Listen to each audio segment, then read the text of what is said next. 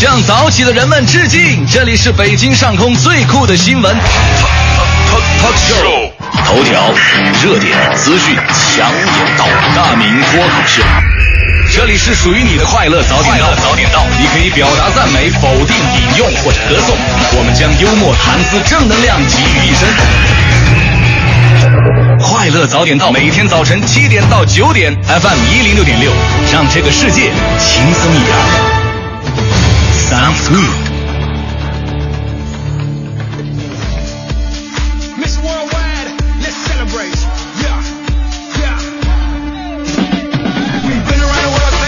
好，现在是北京时间七点零二分，又过四十八秒，欢迎您继续锁定 FM 一零六点六，中央人民广播电台文艺之声，准备这时段文您送上的快乐早点到，各位好，我是大明。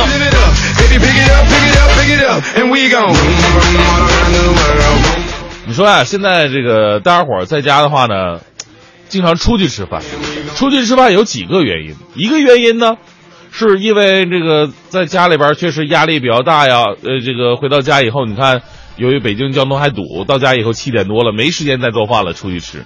另外一个原因呢，就是也是因为压力太大了，好不容易熬了一天过去了，总得吃点好的，是不是啊？现在很多媳妇儿这做做做这菜呀，这不堪入目啊，不不不堪入嘴啊，这。有一天，有两个这个有夫之妇在那聊天哎呀，我老公啊，总埋怨我做饭太差了。我这不嘛，刚报个补习班，以后再也不用担心老公挑剔我做的饭不好吃了。另外一个就说了：“你可真行啊，哈哈，做饭这种事儿需要报补习班吗？你跟着我学一学，这是还花那钱干啥呀？”啊，我报的补习班不是做饭的补习班，跆拳道的补习班。看着以后不敢吃。这个故事就告诉明道理：解决问题的方式绝不止一个。所以呢，永远都有比绝望和抱怨更好的办法。这就是今天送给各位的至理名言。我是大明，全新正能量一天马上开始。接下来，让我们有请欢欢带来今天的头条置顶。头条置顶，头条置顶。前天，旅游客船“东方之星轮”在由南京驶往重庆途中，在长江翻沉。截止到昨天晚上的九点钟，已经有十四人获救身亡生还，另外有七人确认死亡。昨天在飞赴湖北监利长江客轮事件现场的途中，李克强总理做出了九点指示，要求调集所有力量，不惜一切代价抢救生命，把救人放在第一位的位置。昨天，国家卫计委公布了中东呼吸综合征的诊疗方案及预防感染的控制指南，指出了 MERS 病毒已经具备了有限的人传人的能力，但是没有证据表明该病毒具有持续人传人的能力。成都军区参演部队昨天在中缅边境方向全面展开陆空联合实兵实弹演习。故宫将在今年的六月十三号，也就是第十个中国文化遗产日，开始试行每天限流八万人次及全面推行实名制售票等等相关措施。网络预售门票提前十天开始接受预定，参观当日的前一天九点钟停止预售。近段时间，某商业大厦以每平方米三十七点六万的备案价引起了社会的广泛关注。深圳市规土委通报，已经约谈开发商，要求其按照市场实际情况合理定价、规范销售。韩国保健福祉部昨天通报说，韩国已经有两名中东呼吸综合征患者死亡，确诊患者增到了二十五人。在韩境内已经发现了疑似第二代人传人的病例。今天凌晨，布拉特在瑞士苏黎世的国际足联总部召开了新闻发布会。在发布会上，布拉特宣布他将辞去非法主席的职务。四天之前，布拉特刚刚在非法主席竞选当中战胜阿里王子连任。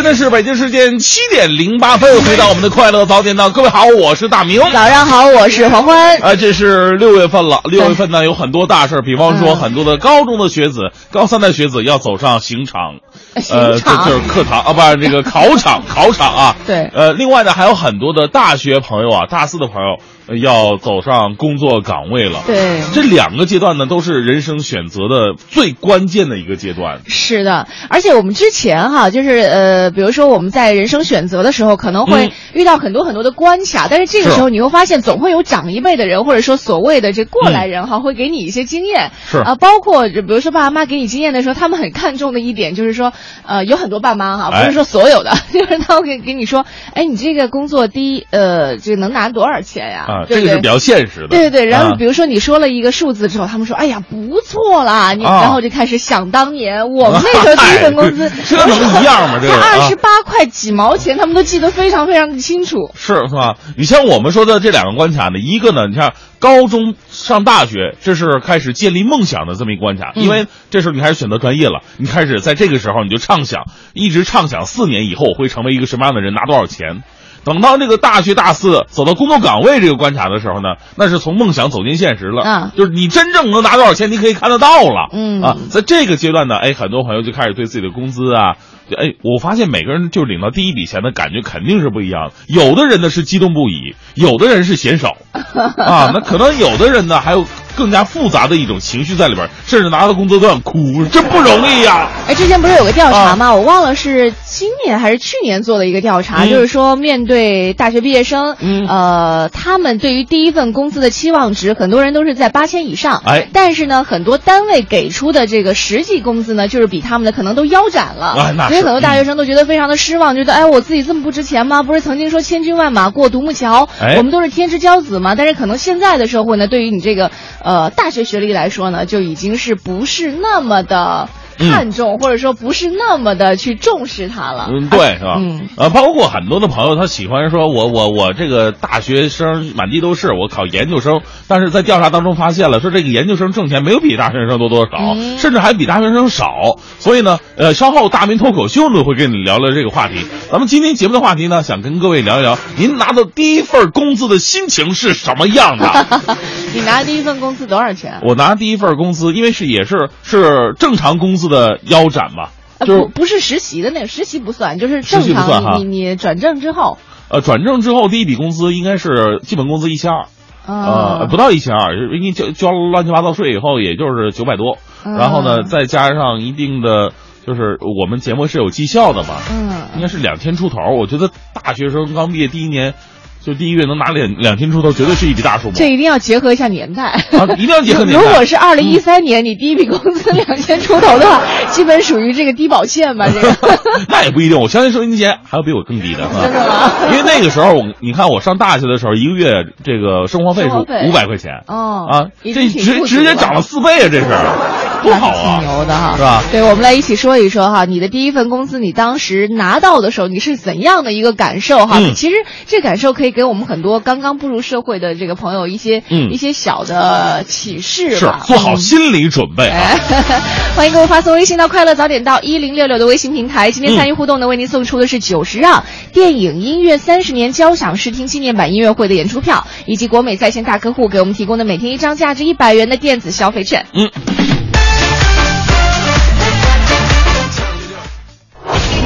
最个性的新闻解读，最霸气的时事评论，语不惊人死不休，尽在大明的新闻联播。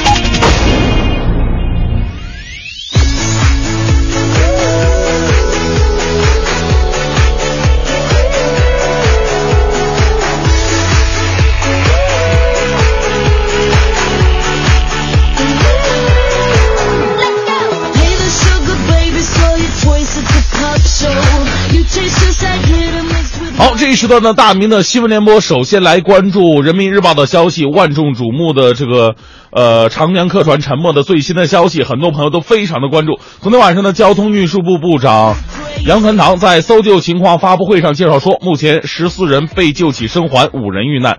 第二呢，船员游客完整名单公布。第三，失事客船于一九九四年建造，中间曾经进行过翻修。第四，中航工业三架直升机驰援呃驰援事发现场。第五，解放军和武警部队的救援力量仍然在执行搜救任务当中。其实这个沉船事故让每个人都非常痛心，一条客轮、一船的生命，一瞬之间完全倾覆。据事故发生时间已经超过了两天了，我们在质疑原因、追问真相的同时，但是此时此刻，我们应该知道，没有什么比搜救更加重要的了。我们希望能够发生奇迹，那也让我们一起为生命祈福，愿逝者安息。同时，这个事件也给我们很多的朋友提了个醒：逝者安息，生者一定要坚强。在生活当中，让我们更加珍惜自己，珍惜生命吧。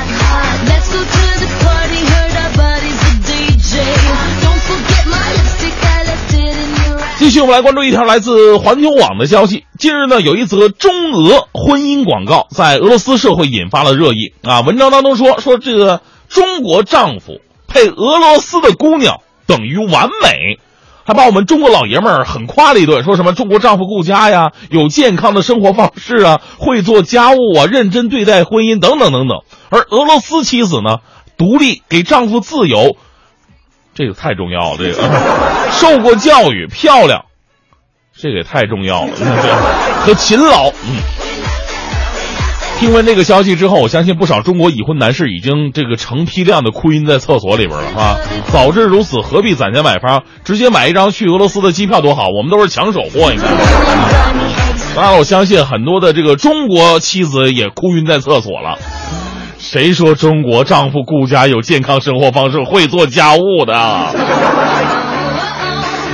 其实啊，面对婚姻的时候呢，更加理性。它根本不是某一个群体适合另外一个群体这么简单的事儿，完全是个体当中的一个匹配。是，我们也说这个卡秋莎姑娘确实是漂亮哈，这个身材高挑啊，这个皮肤白皙啊，符合我们中国老爷们的部分审美。但是我们想想哈，不是什么东西都那么完美的。卡秋莎姑娘的这个她，我也不知道是生理问题还是怎么怎么回事，她们这个青春年限感觉比咱们中国女人短多了。二十五岁之前是美女，是卡秋莎姑娘；二十五岁之后就容易变成那个，嗯，那她是大婶了，这个。还是中国姑娘好。再来关注一条来自《羊城晚报》的消息：前不久呢，广州的陈先生开车送货的时候，就感觉特别的热，于是呢，他把这个空调打开了，但是发现这个空调一直不吹冷风，风特别小，他以为车坏了呢。结果打开车的前盖，自己检查了一下，差点下跪了。怎么回事啊？这车盖子下边藏了一只大概。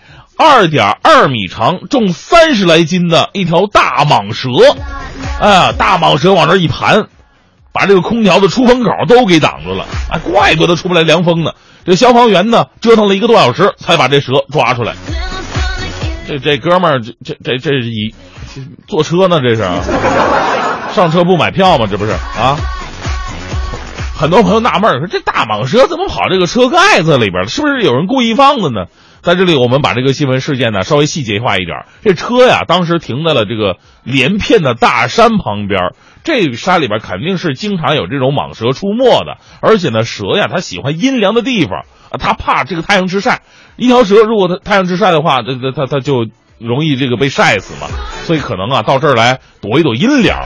另外，很多朋友说大蟒蛇太可怕了。其实，你你记住啊，长得越大的、越胖的那种动物，它越越温顺。它它起码是没有毒性的，大蟒蛇都是没有毒性的，只要你别惹它啊，一般都不会有什么问题。如果遇到类似情况，那希望你别遇到类似情况啊。遇 如果万一遇到类似情况的话呢，请一定要沉着面对，千万不要，哎呦我的妈呀，蛇都吓疯了，这个。这个问题解决了，那我们再来解问另外一个问题，也帮咱们马上要走入考场的高考的同学们热热身。我来出题啊，就着这个新闻事件出一题，说已知大蟒蛇的身高体重，求当时车主的心理阴影面积。再再来这一期的正能量，来自央视的消息。哎，这个每个人过生日的时候都有这么道流程啊，这个吃着蛋糕，戴着生日帽啊。前不久呢，也有这个一场别开生面的生日，不过呢，主人公啊不是人，这个戴生日帽吃蛋糕的是一头大象。昨天呢是云南大象鲁娜十二岁的生日，鲁娜呢曾经啊被用来走私毒品，残忍的毒贩给他吸毒，哎，用来控制他。哎呀，你说是特别的残忍，这人吸毒也就算了。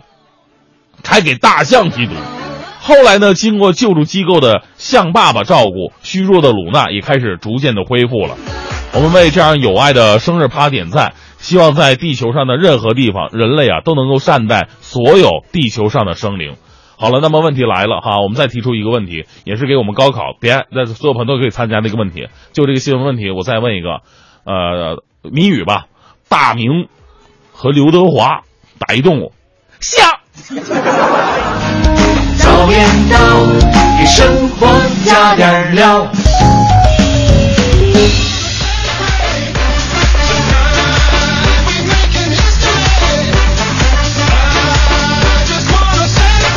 好，现在是北京时间七点二十七分，回到我们的快乐早点到，各位好，我是大明。早上好，我是黄欢今。天我们说的是你拿到第一份工资的情况、心情、当时的场景都是什么样的？对，很多人都会说，哎呀，我们应该在节目里多说一些梦想啊，是吧？啊多说一些职业规划。对，今天我们就是把它落到了实处，嗯来说一说你的第一份工资到底是有多少钱，然后你在这一份钱当中是怎么样去规划，是怎么样去花的？你当时拿到手里的感受是怎样？欢迎你发送微信到“快乐早点到一零六六”的微信平台。哎，佛儿说了，第一次工资一千二，那感觉好极了，开心一天呢。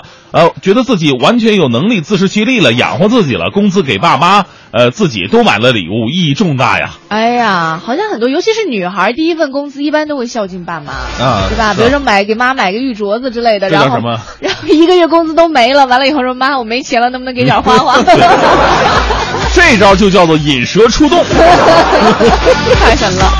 呃，WDY 说了，说九三年进外企七百多，哇，我都惊了，比我父母总和还多。嗯。我刚还真查了一下，北京九三年的这个月平均工资，啊。每个人不到两百块钱哇，他拿七百还真的挺多的、哎呀，，这个职业找的相当不错，那现在应该是七万了吧？现在外企就是调下岗调的比较多，呃 现在还好吗？好，我们今天和大家一起来说说第一份收入的事情哈，嗯来回忆一下当时这一份收入给你的生活带来的一些感受上的变化。一零六六听天下，这一时段一零六六听天下，我们先来关注一下宏达新材昨天晚上发布了重组预案，公司打算通过资产置换、发行股份及支付现金收购资产，还有配套募集资金的一系列交易，实现分众传媒借壳上市，后者交易作价高达四百五十七亿元。嗯，重组完成之后，公司主业将变更为生活圈媒体业务，公司实际控制人将变更为江南春。而根据相关的监管要求，公司股票将会继续停牌，预计停牌时间呢不会超过十个交易日。公告称，分众传媒构建了国内最大的城市生活圈媒体网络，正致力于成为国内领先的 LBS 和 O2O 的媒体集团。好，我们再来看一下，自从专车业务兴起开始呢，有关其合法性的争论都一直没有停止。在昨天，北京市交通委运输管理局约谈了滴滴专车平台的负责人，说滴滴专车、滴滴快车使用私家车和租赁车配备驾驶员，从事客运服务，都是属于违法行为。嗯，交通运输部此前表态，鼓励汽车租赁服务模式创新，但绝不允许私家车接入平台参与经营。呃，滴滴专车负责人表示，将按照相关部门的要求进行自查整改，同时进一步加强与政府部门合作，建立数据监测平台。嗯，这样可能很多出租车司机朋友听上去要宽心很多了。再来看日前呢，备受国内外媒体关注的，按照一比一原型新建的泰坦尼克，在四川省的大英县正式开始进行船体组装了。这意味着它的距离完整体完工又前进了一大步。据了解呢，新建泰坦尼克由武昌船舶重工集团建造，预计二零一七年八月完工，交付使用的时候将以世界级邮轮嘉年华的形式永久停靠在四川，供世界各地的人们来参观体验。嗯，我们再来关注一下体育方面。今天早上五点十七分，李娜在其官微上宣布自己成功的生下了一个女儿，晒出了女儿的红脚印儿，并公布了孩子的英文名字叫做爱丽丝。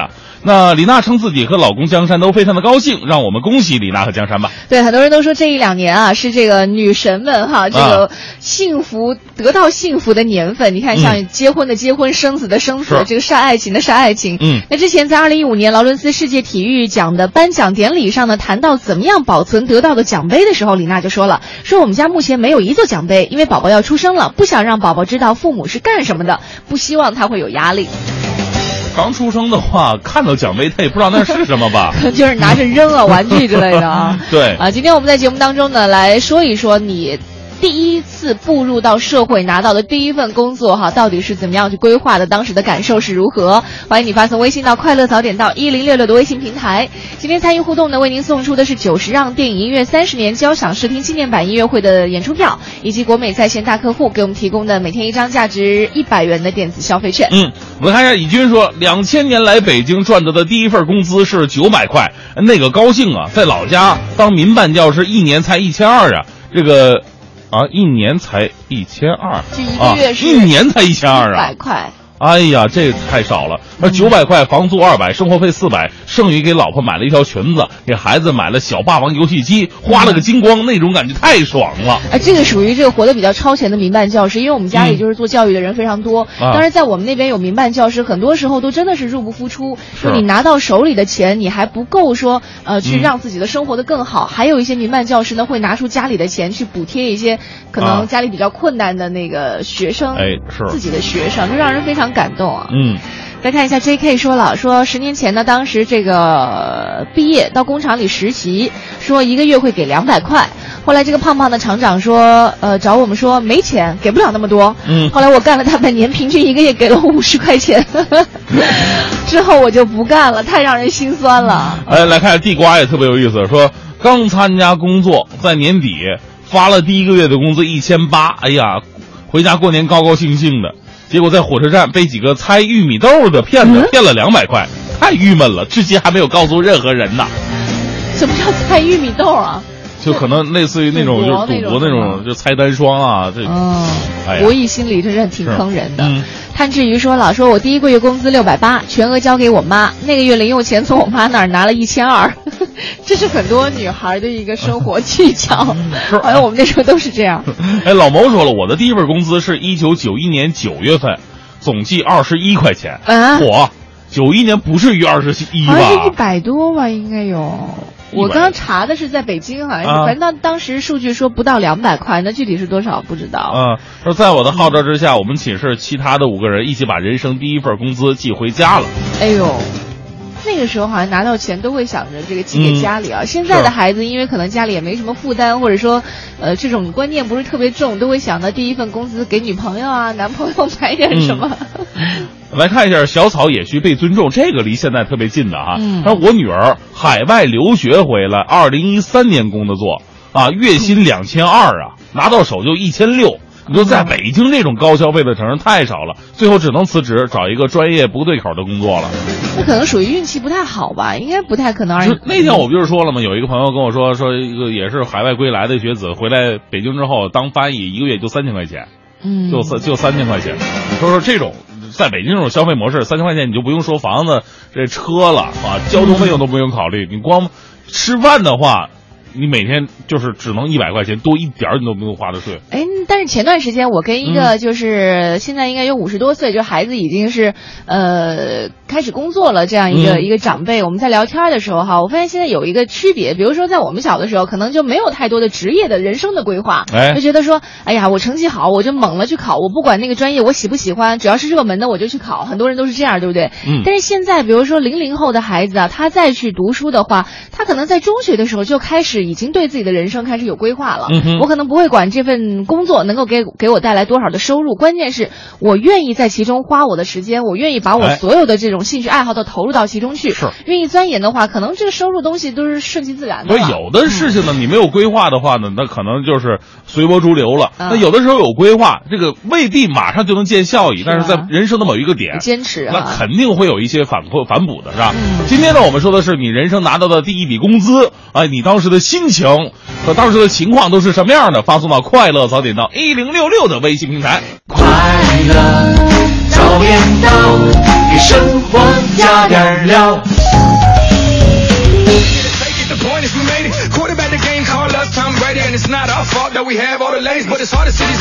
好，欢迎回来，由工商银行北京市分行独家冠名播出的《快乐早点到》。你好，我是黄欢。哎，我是大明。啊，今天说了今天话题之后，我突然发现，其实我们现在生活在当下的每一个人都非常的富足。对因为大家在晒当年第一个月工资的时候，发现那个数 数字啊，真的是少的可怜。嗯但即便是在少的可怜的情况下，我们还是非常快乐，是吧？对，呃，其实有一阵一种慢慢往上爬升的感觉，其实非常不错。你要是第一个月直接挣五万的话，你以后怎么办？你说说？它这跟股票还真的不一样哈，它是稳健收入的啊。嗯，来看微信平台上有朋友说到自己的第一个月收入，你看这个龙武有枪说了，说零三年办完入职手续的最后，人力大姐就交给我一个信封，说这是你第一个月工资。哎呀就你还没上班呢，他就给你一个信封，嗯回去一点一千八，数目跟合同一致，呃我不惊讶。两个感想：第一呢，以前上学定期交钱，啊以后终于定期领钱了；第二，这单位没选错，真的啊不压工资，报到头一天就发工资了。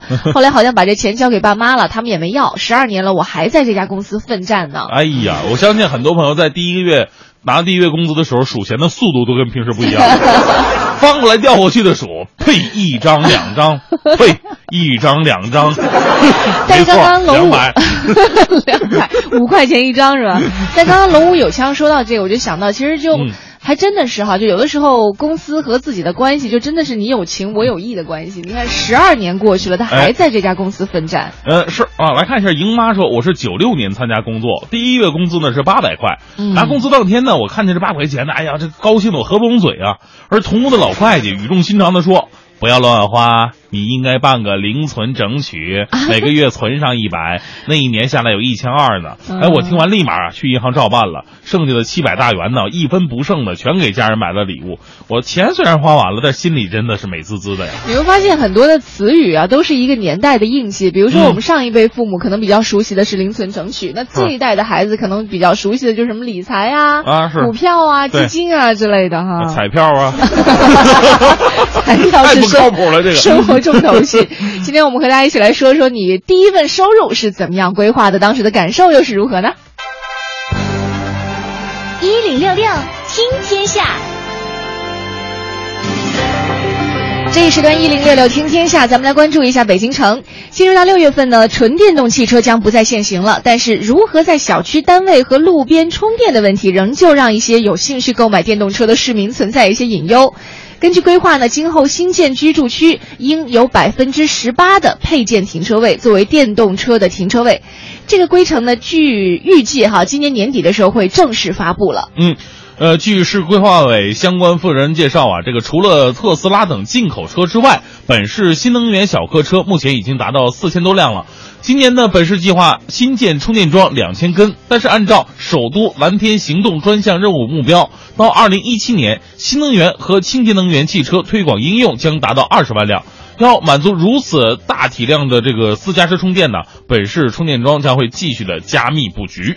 再来看一下，六月一号开始，北京的最严禁烟令实施以后，到底是情况进展怎么样？哈，嗯现在为了配合北京市控烟吸烟条例正式实施，北京市属的十一大公园当中，除了陶然亭、紫竹院和北京动物园，还有玉渊潭四家公园局部区域可以吸烟之外，像颐和园、天坛、北海、北直等等七大文物古建，还有众多的皇家园林都实行了全面禁烟。嗯，市公园管理中心宣传处长陈志强介绍，公园禁烟区内对违规者进行处罚的时候，最高罚款为五十元。这一规定呢是不同于控烟条例中最高罚款两百元的，这是因为控烟条例。呃，控烟条例第六条规定，教育、文化、园林绿化等相关行政部门可以按照各自职责制定管理制度，开展宣传培训，组织监督审查。昨天我看到新闻，就有很多的烟民就非常的、委屈，就是说，是你看，你说我室内不让我吸，我到室外吸吧。你看室室外这七个呃公园都已经不让吸烟了，就让烟民觉得无处藏身的感觉。啊，对，而且现在是夏天，我跟你说还好说一点儿，大家伙儿可能跑远一点儿，这个抽根烟什么的。你要是到嗯冬天的话，可能烟民们会更痛苦啊。来看一下，二零一五年高考已经进入到个位数的倒计时了。嗯北京教育考试院高招办的负责人也提醒各位考生遵守考试时间和考试用具等等一些考场的规则。其中，比如说外语考前十五分钟之后，其他科开考十五分钟之后，考生呢是不准进入到考点的，参加当科考试的。用具方面呢，也特别提醒考生不能够携带手机、手机等等各类通信工具，还有电子记录放呃设备等等，还有一些像涂改液啊、胶带啊、修正带等等，都是不能够带进考点的。嗯，根据考务规定，考生如果携带规定以外的物品进场，或者没有放到指定位置，将会被认定为考试违纪，取消该科目考试成绩。携带与考试内容有关的材料或储存有关考试内容的电子设备参加考试了，将会被认定为考试作弊，其报名各个考试阶段各科成绩都是无效的。嗯，马上端午节就要到了，大家很多、呃、很多这个爱吃粽子的人可能又会有盼头了。今年的粽子呢是继续走了平民路线，两百块以下的礼盒是占据了主流。在一些超市当中，粽子已经是进入到了促销品的行列了。比如说，在位于望京的一家超市当中，全场包装类粽子满三十元减五元。但是，尽管如此呢，销量也并没有明显的增长。促销员说了，说买粽子的顾客基本都是自家吃，大多都是吃多少买多少。嗯，现在大宗团购已经很少了，自家吃呢都是量力而行，买多了也是浪费。而是粽子随着这几年的发展呢，真的是这个全国更加普及化了。因为在以前的时候，你像东北吃粽子，只有很简单的那种那糯米，白色的糯米，然后里边放个枣，剥开以后，然后蘸着白糖吃，嗯就这么很单一。我那时候特别不爱吃，因为我不太爱吃甜的嘛。嗯后来到南方才发现，哎，世界上粽子真的是千变万化，火鸭腿肉的呃，有也有鸭肉的，火腿的，嗯还有这个蛋黄的，嗯哎，这个剥开以后啊，那种肉香扑鼻，这个感觉真不错哈。现在呢，大家伙儿再吃到这种各式各样的粽子，真的是选择性太多了。嗯比方说，这个今年的粽子口味就更加突出京味儿，除了小枣、豆沙、鲜肉。呃，还有这个雪糯莲藕、五谷杂粮、八宝竹筒等粽子之外呢，有些品牌今年还恢复了这个青稞白米粽和豌豆蛋黄粽，还新增了黄米红豆的新口味儿。呃，礼盒包装呢也更加注重传统文化和流行元素的融合，将龙舟、宫灯等元素呢融入其中了。嗯，这是我们今天这一时段给大家一起来说到的这个京城的一些资讯啊。嗯当然，回顾到我们今天的互动话题，和你一起来说说你的第一份收入你是怎么样去规划的？当时拿到的时候，这个心情是如何？欢迎你发送微信到“快乐早点到”一零六六的微信平台。嗯，今天参与互动呢，为您送出的是九十让电影音乐三十年交响视听纪念版音乐会的演出票，另外还有国美在线大客户给我们提供的每天一张价值一百元的电子消费券。最个性的新闻解读，最霸气的时事评论，语不惊人死不休，尽在大明的新闻联播。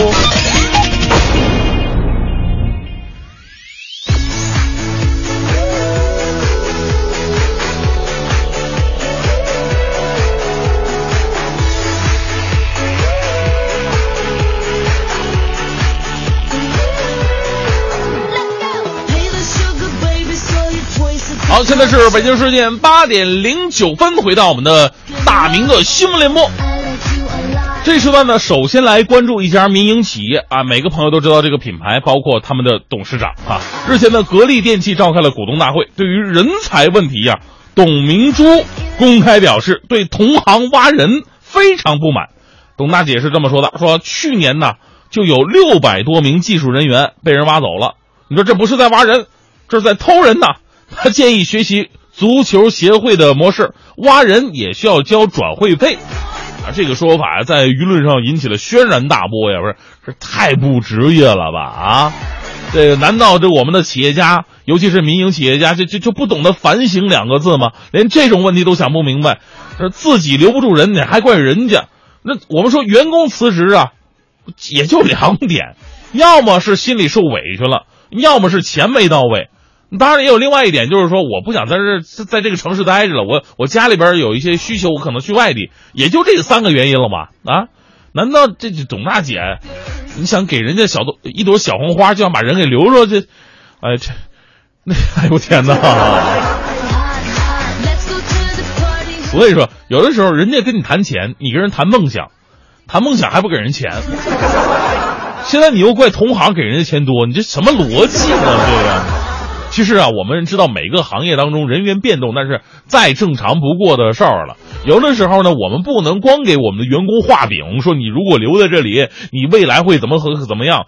画饼倒不如直接给个饼钱合适呢。多多反省自己吧。我们再来关注一条来自环球网的消息。这个新闻呢，真的是让我听了以后汗流浃背啊！我们说这个美国的法律啊，真的是呃千奇百怪。我们说他这个这这法律这关注注重细节吧，有的是过于注重细节了。你比方说这条新闻，近日纽约地铁上两名男子因为占座，两脚间空隙太大，被警方逮捕了。呃，这种行为呢，一般常在火车和地铁等公共场合出现，侵占他人空间，对社会造成不良影响。纽约警察局对此现象啊，在地铁上展开了搜捕行动，逮捕了两名占面积过大的乘客。听完这个新闻呢，我在想，你说像我这样的，屁股太大，往下一坐，直接坐俩座的，以后上地铁我还是站着吧，我这。当然了。听完这个新闻呢，我第一反应又是咱们中国大学的自习室，还有图书馆，其实也经常有这样的现象啊。人往那一坐，旁边放一书包啊，经常占占着座位。如果在美国的话，我估计这都得被逮起来。美国的监狱够不够用啊？当然，我们值得肯定的是什么呢？制度管得严，管得细，而且执行到位，人民素质呢就会有着更快的提高的一个可能性。毕竟，依法治国是提高素质非常关键的一步。呃，你看看啊，其实现在啊，我们说，哎呦，我这个中国人没素质，就我不太赞同这样的话。哪个国家都有没素质的人，不能因为这样一个人就说另外一个人没，呃，这个群体都没有素质。那可能还说，哟，这个日本人素质高。那咱们抛出阶级仇民族恨，这这这这先不说啊。日本人的这个普遍的对于这个公共卫生啊、文明礼仪的理解，可能会比我们普遍会高一点，但并不代表日本人素质都高，对吧？我们来关注来自东方卫视的消息。五月三十号，有乘客爆料了，说从深圳飞上海的南航 CZ 三五五七航班延误近六个小时才起飞。为什么延误呢？因为啊，关上舱门之后，有一名来自日本的乘客在洗手间在那抽烟呢。啊，乘务员确认说，该日本乘客的火柴是自行带上飞机的。最终呢，该男子在浦东机场派出所写下认错书，被依法放行了。所以说呢，还是那句话，一个人的素质不能代表一群人的素质。我不能说因此说，哎呦，日本人素质怎么怎么没素质？咱们也不用说人家，也不用这个过于的自卑，啊，正如国外旅游景点乱涂乱画的人，也不可能代表你我的素质一样，啊，起码我是不会乱涂乱画。我乱涂乱画，我也可我也只能写黄欢的，也不会写我自己。开个玩笑啊。一定要记住，出门在外的时候，您的言行举止啊，不仅代表着你自己，还代表着你家庭，甚至是你身后的亿万同胞啊！最后，依旧为各位带来浓浓的正能量。来自央视的消息，昨天的中国环境新闻、中国环境宣教微博、微信同时上线了，大家伙儿啊，可以在这里边举报身边那些污染现象。环保部的副部长潘越指出，这环保部呢将会利用新媒体的手段，更好的与公众社会沟通，更有力的打击违法排污企业。关于环境保护的监督啊，现在已经是无处不在了。当然了，解决问题，啊，你的根源呢还是在于每个人的个体。今天你对环境的多一份呵护，都将成为后人创造出更加美好的蓝天。我们也真正的希望和呼吁哈，由于现在我们的监管部门呢。呃，这个力量不是那么的强大，所以我们的网络监督就有着更大的一个职责了。请赋予网络更多的力量，赋予每个人更多的责任吧。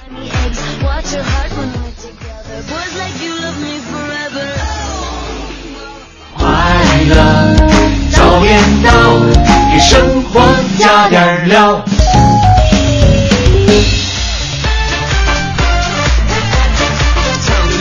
八点二十一分，回到我们的快乐早点到。各位好，我是大明。早上好，我是黄欢。啊，今天我们说的是这个领到第一份工资啊啊，那当时的情况、心情，包括这笔钱当时怎么用的，都可以跟我们来聊一聊啊。哎，我们刚刚说到的很多啊，都是自己领到钱，哎，这感受怎么样？其实我们可以来看一看。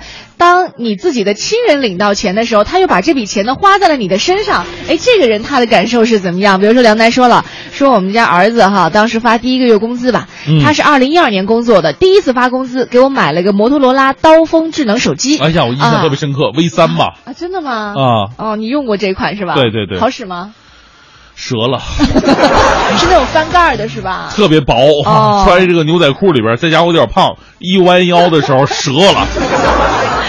哎呀，手机杀手！他说，因为儿子知道我喜欢黑色，嗯孩子观察很长时间，就买了个他工资能支付，而且我也能接受的两千多块钱的。嗯我不知道他的想法呀，还曾经警告他说，你发工资千万别给我买东西，自己留点儿，而且必须要请全家人吃饭。嗯结果这孩子订购之后呢，每天都很神秘的问我，他说：“妈，快递送来了没有？”在一个双休日的上午呢，快递终于来了。这个家伙呢，悄悄在自己房间里倒腾好之后，就说：“妈妈，我用第一个月工资送您手机，嗯你也与时俱进吧，学学智能手机用法。哎当时呢，他说我是接受不了智能手机，还是喜欢那种传统的那种按键手机。嗯另外呢，其实东西也不是最重要的，重要的是孩子那份孝心。我这家伙也是泪点极低，看到他端着手机，眼泪又开始哗哗哗的。哎呀，这爸妈总是说假话哈，嗯嘴里总说：“哎呀，你别给我买的，一买又感动成那样。”你说让儿子买还是不买？呃是啊，最最主要是收礼物的时候手一点都不软，赶紧拿过来拿过来，用一用。呃，来看一下这个冰月说了，话说我第一份收入八百多块钱，用了六百多给媳妇儿买了个戒指，剩一百多就交房租了。哎呦啊当然了，那时候媳妇儿啊还是现在的媳妇儿，这个非常重要。不是这最关键的哈。旁边有一个这么懂事的女人才最重要。你说你现在给你媳妇儿送一个六百多块钱的戒指，她还能干吗？那个时候房租一百多，我估计六百多戒指也也也也挺昂贵的，算是吧。文婷说了，第一份工资呢是一千多块钱。上学的时候，北京举办奥运会，在酒店打工，期间有幸能够为老布什去故宫而服务。各界的政要都来了，而且最有意思的是呢，我是坐车进的故宫，夜里十二点也在，这种是花钱买票也感受不到的。现在想想啊，真是挺开眼界的。而且老布什的保镖挺帅的，不像电视演的那么严肃，还和他 聊了几句，挺开心的。这个工作就是啊钱已经不重要了，是吧？啊，那只是这个这个价值，对啊，包括你人生经历，以后都可以拿着撸串的时候跟人吹牛啊。我以前跟布师傅这这哥们儿，我朋友。我有一朋友，来看一下这个啊，这是子玲说了，零四年来的北京，那会儿工资就三百块钱，嚯，这这零四年三百块钱确实够低的啊，低的每个月还要压半个月工资。不过好在管吃管住啊，拿到第一月工资的时候就没什么感觉了，自己留了五十，那一百啊给了我妈，哦。一百五的工资。哎我发现大家对于自己第一份工资就收入啊，都印象非常深刻。你比如说，你工作五年、十年以后，你可能拿多少钱，对你连大概个数都记不清楚了。是但是那个时候第一份工资精确到多少毛多少分，老男人说了，我的第一个月工资呢是二百七十三块两毛七。你看记得多清楚，哎嗯而且是现金，两张一百的，一张五十的，两张十块的，三张一块的，还有一张两毛，哪有两毛的？应该是两张一毛的吧？有、哦有两毛那那时候有两毛钱硬币，哦，哦不不是两毛钱硬币，纸纸币，纸币币是吧？啊，嗯外加一个五分钱的硬币，嗯两个一分钱硬币，二十多年了，我想忘都忘不了啊！哎呀，就现在这个，现在我们基本上打到账上没感觉。对啊，我就我不知道从哪年开始，反正我工作零五年、零六年的时候还能拿现金呢，哦后来就是打到那卡里边了，真的是一丁点感觉都没有了。哎，我还是特别喜欢那种发完钱以后来回数的那种感觉，特别对棒。你，你觉得很爽了，但是财务人员其实挺辛苦的，因为遇到假钞什么的还得自己贴钱。是嗯来看一下，有一个挺奇葩的事儿，五五说了，说嗯我是九七年工作，第一次工资是五百块钱，全部上交给了爸爸。现在我的儿子都两岁了，我工资还是全部上交给爸爸，嗯，这个挺少的哈。是工作那么久了，还上交给爸爸。我记得有一次在相亲节目当中哈、嗯有一位男士就问，最后剩下来这两个女士，就是这两个女士当中会选一个，嗯就说，呃，如果给了你大概，比如说是一千万哈，你会怎么花？好像中国的女孩对于这个钱的规划呀，我不知道是真的还是怎么样的哈，就是。都都说，呃，我不知道怎么花，那我就交给我的妈妈吧。嗯都是给爸爸妈妈哈。女孩一般来说不太那么会理财，规划普遍来讲啊，嗯，对，相反呢，这个男孩可能在理财方面会稍微，因为他更关注一些这个时事啊时事啊、财经啊。但是呢，还有另外一个问题，中国女孩还很喜欢管钱，她觉得钱放在自己这儿，你别管我干什么，放在我这儿，哪怕是一个银行卡，这揣我兜里边我都踏踏实。我未必真的要花哈，我要有这种权利。对哎，听说在咱们中国好像就是东北那边，嗯就是女孩管钱是特别厉害特别的的。严重，男的只能藏私房钱啊！这个每天就是大家伙撸串的时候，就是把私房钱藏在哪儿是一个乐趣，就是一起聊这个话题。有点战略战术的分析的感觉。是，来看一下哈，你看还有这个让我们觉得今天应该最低的是曹云生的，是七二年一月份开始人生的第一次这个有收入的，当时是十七块钱，回家高高兴兴递给了妈妈。嗯你看，十七块钱就可以让自己觉得非常满意满足了。是嗯啊，哎哎，这个这个这是呃李贝卡。牛。嗯，他说了，我零零年毕业，第一份呢是在兰州工作，属于半国企。嗯呃，第一个月工资二百六，一百给爸妈，五十给弟弟，还办了张招行的卡，存了五十。印象啊这么深，刻就是特别同意大明的话，说学历不是万能的，努力和勤奋才是最重要的。我就是专科的，凭借着努力，我在北京生活的很好，每个月现在拿着一份比同龄本科甚至研究生毕业的还丰厚的收入，向自己的目标努力呗，实现自己的精彩人生。努女儿啊，学钢琴五年了，弹这个九十让也两年了，哎呦，是九十让的忠粉啊，求票啊。那既然就那给他一个跟九商同台的机会呗。这是你能决定的吗？这九商来之前，先到台上扫扫地，也是同台呀、孩子会伤心的啊！今天我们来说一说这个你的第一份收入是怎么样规划的，拿到第一份收入的时候感受你还记得吗？欢迎你发送微信到快乐早点到一零六六。一零六六听天下。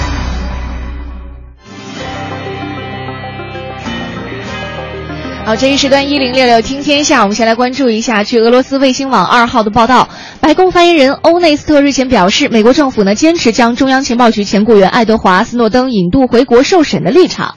他表示说，斯诺登犯罪行为情节严重，应该被引渡回美国接受审判。嗯，这个美国中央情报局前雇员斯诺登啊，于二零一三年六月向《华盛顿邮报》和英国《卫报》转交了一系列有关于呃美英情报部门网络监控计划的秘密文件。随后呢，他飞抵香港，从那里飞抵莫斯科，在莫斯科一个机场中转区滞留一段时间。俄罗斯呢向斯诺登提供了一年期的临时庇护，那条件呢就是斯诺登停止从事反美活动。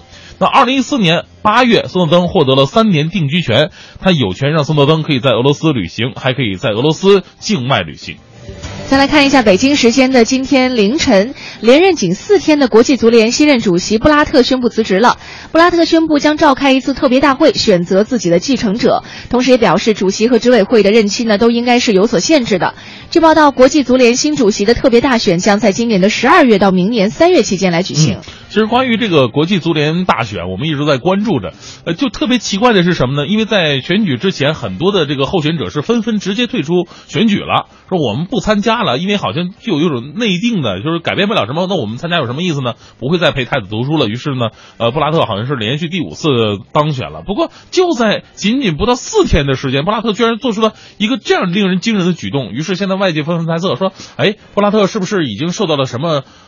证据的直接性的威胁，还有人说了是 FBI 直接晒出了一封信，信中就直接对布拉特呃及其这个集团的一个腐败呀、就是就就就就就有很多明确的证据，导致布拉特不得不做出了这样一个举动。呃，我们先不说这些猜测吧，我们就说一旦布拉特卸任，国际足联内部必将进行新一轮的洗牌。那有媒体猜测了，如果2022年世界杯不在卡塔尔举办，中国或许有机会取而代之。嗯但是呢，无论翻阅国际足联的章程或者参考历史的做法，中国从中获利的可能性啊，目前只是在假设当中。另外，我们再来看一下，在当下流行着骨感美、零号身材等等苛刻的去要求女性身材的变态标准的时候，体重八十五公斤的大码模特儿格雷厄姆。就是凭借着他自己的丰满的身材为大众现身说法了，说胖子也有春天，身材丰满的其实是另外一种美。我就觉得是这样的，因为咱们说世界上的人呐，人的体型不是那么标准的，嗯标准只有那么一小撮人群。而我们的你说服装啊，还有什么饰品呢？那带的不是给所有的人吗？嗯因为我们胖子就不能穿这种漂亮的衣服吗？对吧？所以呢，这个我们来关注一下这个格雷厄姆啊，他是一个美国身体活动家、内衣设计师和著名女装品牌的大码内衣模特。啊，除此之外呢，他还出现于类似《时尚芭莎》呀、《魅力》等时尚杂志上。呃，格雷厄姆说，说他的目标呢是为当下的年轻女性代言，为那些试图找到自己仰望对象的年轻女孩们，为那些内心缺少自信但且不敢表达自己的女性们代言。其实这个格雷厄姆说到的这些话，已经和身材无关了，关键是你的内心如果充实，或者说你的内心很自信的话，敢于去表达的话，已经超越了你的身材给外人带来的一些感官上的感受了哎，是，我们也希望更多的这个服装品牌设计师考虑一下我们这些胖子，不要我再到商店里边经常买不到自己的型号的裤子了，这太痛苦了啊！来，再来看一下自然科学家呃，这个哈里伯顿啊，日前在荷兰拍摄风暴的时候，意外抓拍到了散发绿光的疑似不明飞行物。照片显示呢，一个水母形状的物体正散发出怪异的绿光。伯顿说了，最初自己以以为亮光呢是照相机的闪光灯，但是随后光芒再次出现。回家之后呢，就在照片上发现了一个奇怪的物体，看起来就像是一个不明飞行物。哎，伯顿呢最后将神秘物体的照片公之于众，引起了人们的广泛猜测。尽管有人推测其呃是外星物体，但是伯顿呢给出了自己的解释。他说啊，呃自己不是一个 UFO 迷，所以呢觉得可能是不是某种大气现象呢，或者是一束阳光穿过乌云的时候产生了一种视觉效果。嗯，其实很多的这个嗯所谓的发现外星生物啊，或者说这个、啊呃外星的这飞船啊、UFO 这些，都是通过一系列的照片呢，给我们来一个这个二次直观的一个展现。那到底是不是呢？其实还有待考证了。对我们特别，其实我个人呢是特别肯定外星一定会有生物的。嗯这个我这个绝对毋毋庸置疑的，因为你说宇宙这么大，我们不可能是唯一的存在的。嗯我们没那那那买彩票天天都能中，我跟你说，我没那么幸运。但是呢，我们由于距离的原因，包括科技的问题，我们不可能现在跟人马上能取得联系。比方说，那人家可能离我们几十万光年以外呢，咱们发传播那信号。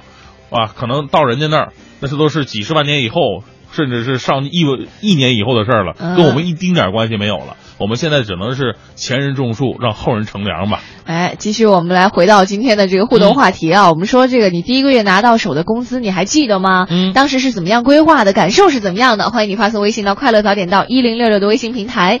今天参与互动呢，为您送出的是九十让电影音乐三十年交响视听纪念版音乐会的演出票。快乐早点到，给生活加点料。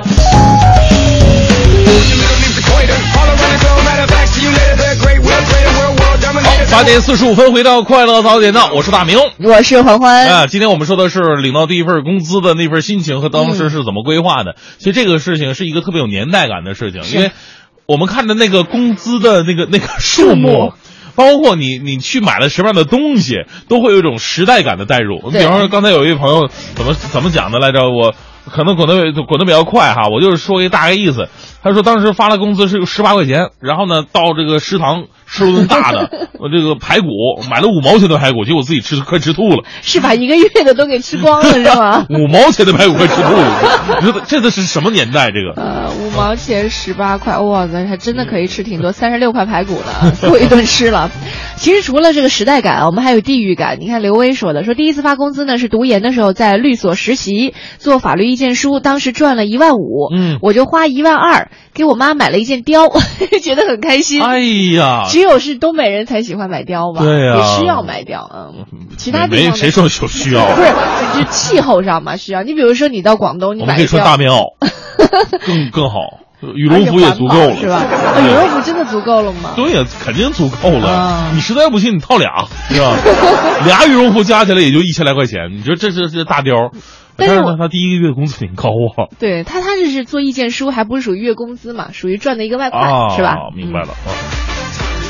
来看一下哈，微信平台上还有朋友这个亚洲彤说了，我十年前呢参加工作，第一次领工资九百块，给爸爸买了一点花旗参，给自己买了一个剃须刀，一直用到现在，还有一张音乐磁带，剩下的六百多就存起来了。嗯呃，还有这个习惯越来越好。说刚才听别人说九七年工资什么五百多，我九七年咋一百五？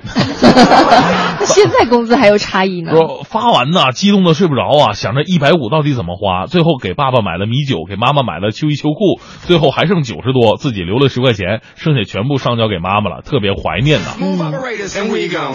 很久都没吃到米酒了，有点想吃。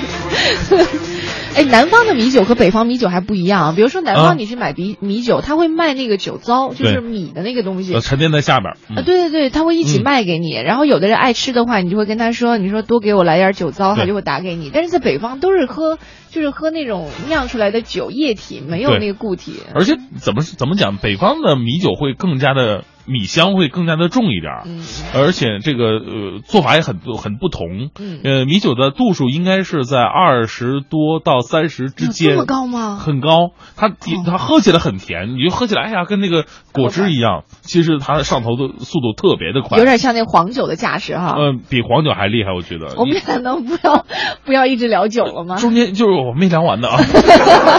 米酒当中那个红色的那个糯米酿的那个红色的糯米酒更棒。哦就是喝起来的时候呢，就口感很素雅，但是嗯在胃里翻腾，包括回味那个香气，真的太好了。